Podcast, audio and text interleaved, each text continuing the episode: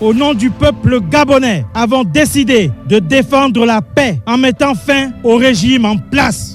Bonjour, bienvenue dans ce nouvel épisode d'Expliquez-nous le monde, 10 minutes pour tout comprendre sur un fait d'actualité. Très heureux de vous retrouver avec Nicolas Poincaré. Bonjour Nicolas. Bonjour Pierre Corrad. Euh, cette semaine, une épidémie de coups d'État en Afrique. On vous explique.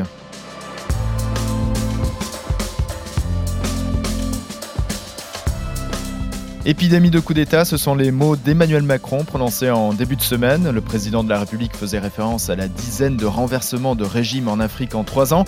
Le dernier en date, le Gabon, le berceau de la France-Afrique, qui est sur le point de tourner la page de plus de 55 ans de règne du clan Bongo. Euh, trois bonnes raisons d'écouter ce podcast avec toi, Nicolas. Alors, on va voir que c'est surtout la chute d'une dynastie, les Bongo, père et fils, que contrôlaient d'une main de fer ce pays depuis 56 ans. On va voir aussi pourquoi le Gabon n'est pas un pays comme les autres? C'est vraiment le cœur nucléaire de la France-Afrique. Enfin, on va voir aussi que ce coup d'État est très différent de ceux qui euh, viennent d'avoir lieu au Mali, au Burkina Faso et au Niger. Expliquez-nous le monde. Un podcast RMC. Nicolas Poincaré. Pierre Courade. Ce sont ses propres hommes, sa garde rapprochée, qui a mis un terme à la présidence d'Ali Bongo en début de semaine. Ali Bongo, fils d'Omar Bongo, c'est la fin d'une dynastie qui régnait sur le Gabon depuis plus d'un demi-siècle, Nicolas. Oui, alors Ali Bongo, fils d'Omar Bongo, vous avez raison de le présenter comme ça parce que c'est d'abord le fils de son père. Quoi? Qu'il y ait débat. Euh, ah, il y a une grande polémique euh, au Gabon depuis des années pour savoir si euh, Ali Bongo est effectivement le fils d'Omar. Certains disent qu'il aurait été adopté dans sa jeunesse depuis le Biafra, que ce serait donc un, enfant qui viendrait du, Nigeria. Mais en réalité, peu importe qu'il soit fils adoptif ou, fils biologique, il est bien l'héritier de, son père. Omar Bongo qui a régné donc 42 ans sur ce, petit pays. Hein. le Gabon, c'est pas très grand, mais c'est très riche avec beaucoup de pétrole. Euh, il était le parrain euh, de la France-Afrique. Il jouait un rôle tout à fait particulier d'intermédiaire entre la France, gaulliste au, départ, hein, et, et, tous les autres euh, chefs d'État on dit qu'il connaissait mieux que personne la carte électorale française. Il connaissait personnellement tous les députés français, tous les cantons, tous les conseillers généraux. Euh, il était très généreux avec l'argent euh, du pétrole. Hmm. Il versait des valises de billets, aussi bien à droite qu'à gauche. Il se ménageait avec les, les, deux camps. Et en échange, il avait un vrai rôle d'influence. Par exemple, euh, on ne pouvait pas, en France, pendant des années, devenir ministre de la coopération, c'est-à-dire ministre de l'Afrique, mmh. euh, sans avoir été adoubé par Omar Bongo. J'ai personnellement euh, vu un homme politique français qui était sur le point d'être nommé ministre de la coopération et qui passait un coup de fil à Omar Bongo en lui faisant des courbettes et en disant Monsieur le Président, merci d'avoir accepté que je devienne ministre. Je viendrai à la Libreville dès ma nomination vous rendre hommage, etc. Ça veut faire allégeance donc à, Omar Bongo. Et à l'inverse, on sait qu'il y a un ministre, euh, Jean-Marie Bockel, qui avait été ministre de la coopération euh, par Nicolas Sarkozy. Il n'a pas plu à Omar Bongo parce qu'il avait dit du mal de lui, il a aussitôt sauté. Donc voilà, tout ça pour dire que pendant toutes ces années, euh, le, Gabon, sous Omar Bongo, était tout à fait particulier. C'était le pays symbole de ce qu'on a appelé la France-Afrique. Ouais, et Omar Bongo qui avait euh, cette phrase La France sans le Gabon, c'est une voiture sans essence. Le Gabon sans la France, c'est une voiture sans conducteur. Omar Bongo décède en 2009. Et c'est donc son fils, Ali, qui prend la suite. Alors, il a un peu de mal à s'imposer parce qu'il n'a pas un très gros caractère. Hein. Il n'a pas, il pas le, charisme de, son père.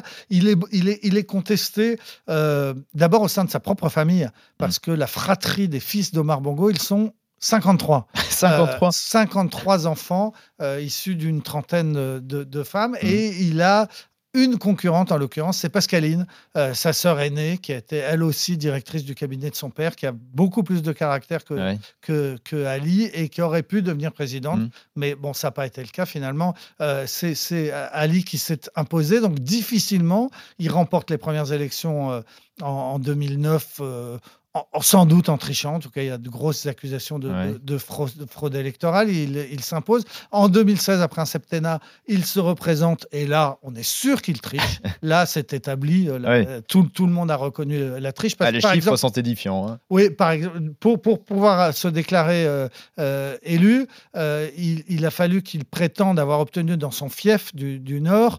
99% des suffrages avec 99% de participation.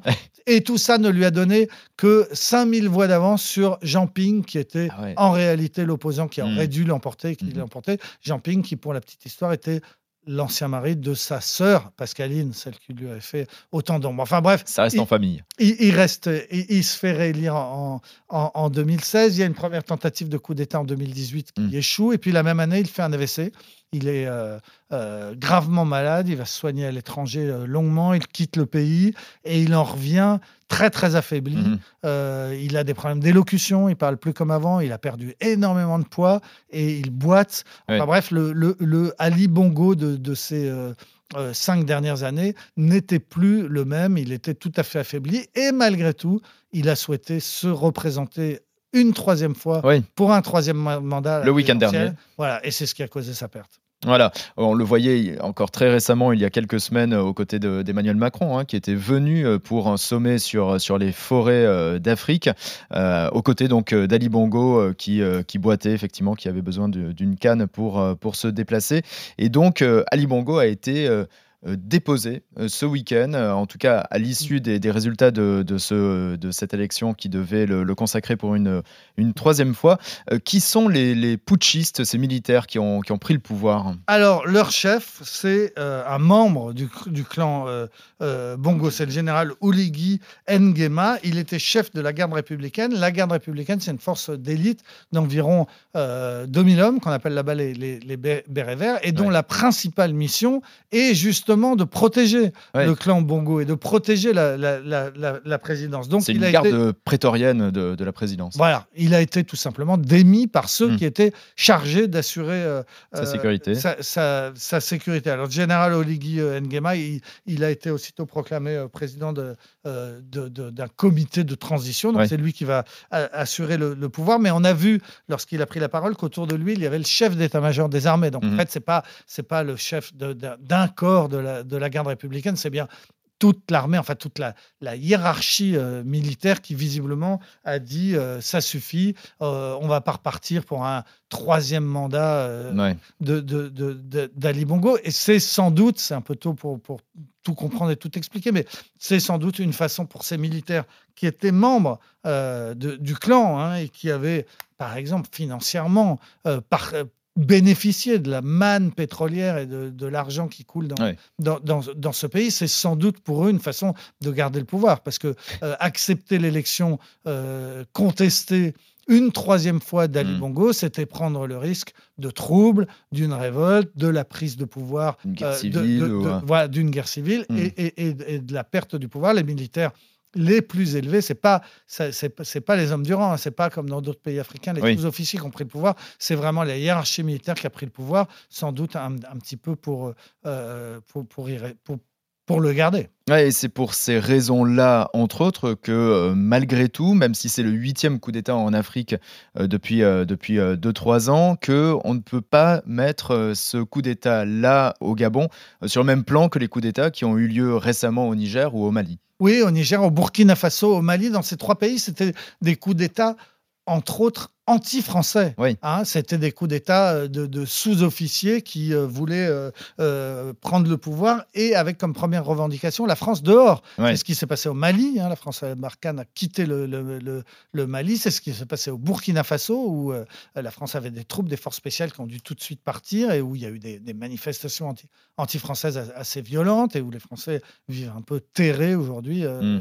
euh, voilà. Et puis au Niger, de nouveau, le mois dernier, un coup d'État où la première revendication, ça a été les Français dehors. Les Ouais. Français ne sont pas encore partis, les militaires français, mais c'est la, la- la revendication. Donc on est en train de, de perdre, euh, enfin on, la France est en train de, de perdre euh, des, des- des zones d'influence euh, très très importantes dans le Sahel avec, le, avec, avec ces trois pays-. Le, le Gabon, si c'était la même chose, ce serait une catastrophe absolue pour la, Mm. la politique et la diplomatie française et pour les, les, les militaires français. Mais ça semble pas être le cas. Encore une fois, les putschistes semblent vouloir garder le pouvoir et, et- et non pas renverser la table. Euh, la grosse différence, c'est que les Russes ne sont pas derrière ce coup d'État. Dans les trois autres pays, euh, le- le- la propagande Ouais. russe avait monté les opinions publiques contre la France. Dans ces trois autres pays, la milice Wagner était en Mm. train d'essayer, le Niger pas encore, mais en tout cas au Burkina Faso et au Mali, la milice Wagner avait remplacé, avait remplacé la France. Donc on était vraiment dans une prise du pouvoir des Russes contre les Français. Ouais. Là, c'est pas, euh, c'est pas ce qui semble se,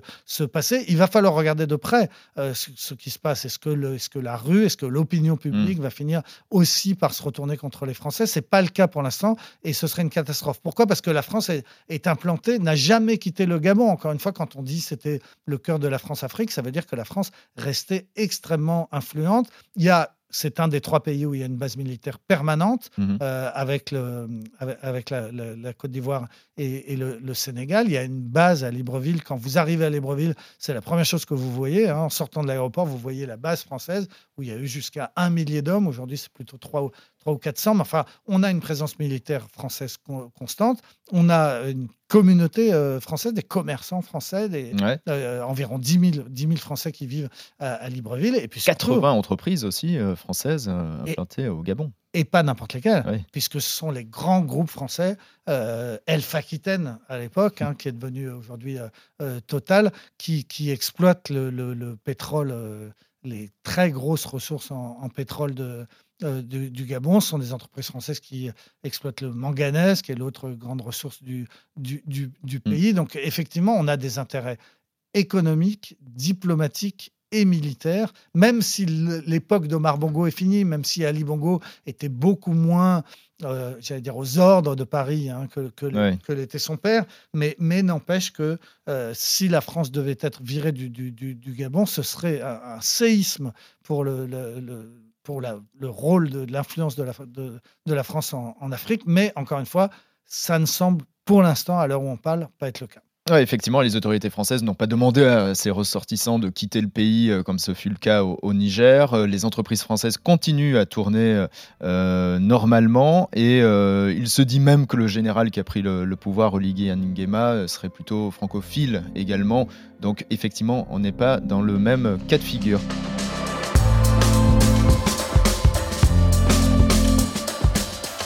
Merci Nicolas, c'est la fin de, de cet épisode. Merci de nous avoir suivis. Si vous avez aimé, n'hésitez pas à en parler autour de vous et à vous abonner. Nous sommes présents sur toutes les plateformes et le site et l'appli RMC. On se retrouve la semaine prochaine. À la semaine prochaine, Pierre. Retrouvez Nicolas Poincaré dans Apolline Matin. Tous les jours à 6h20 et 7h50 sur RMC.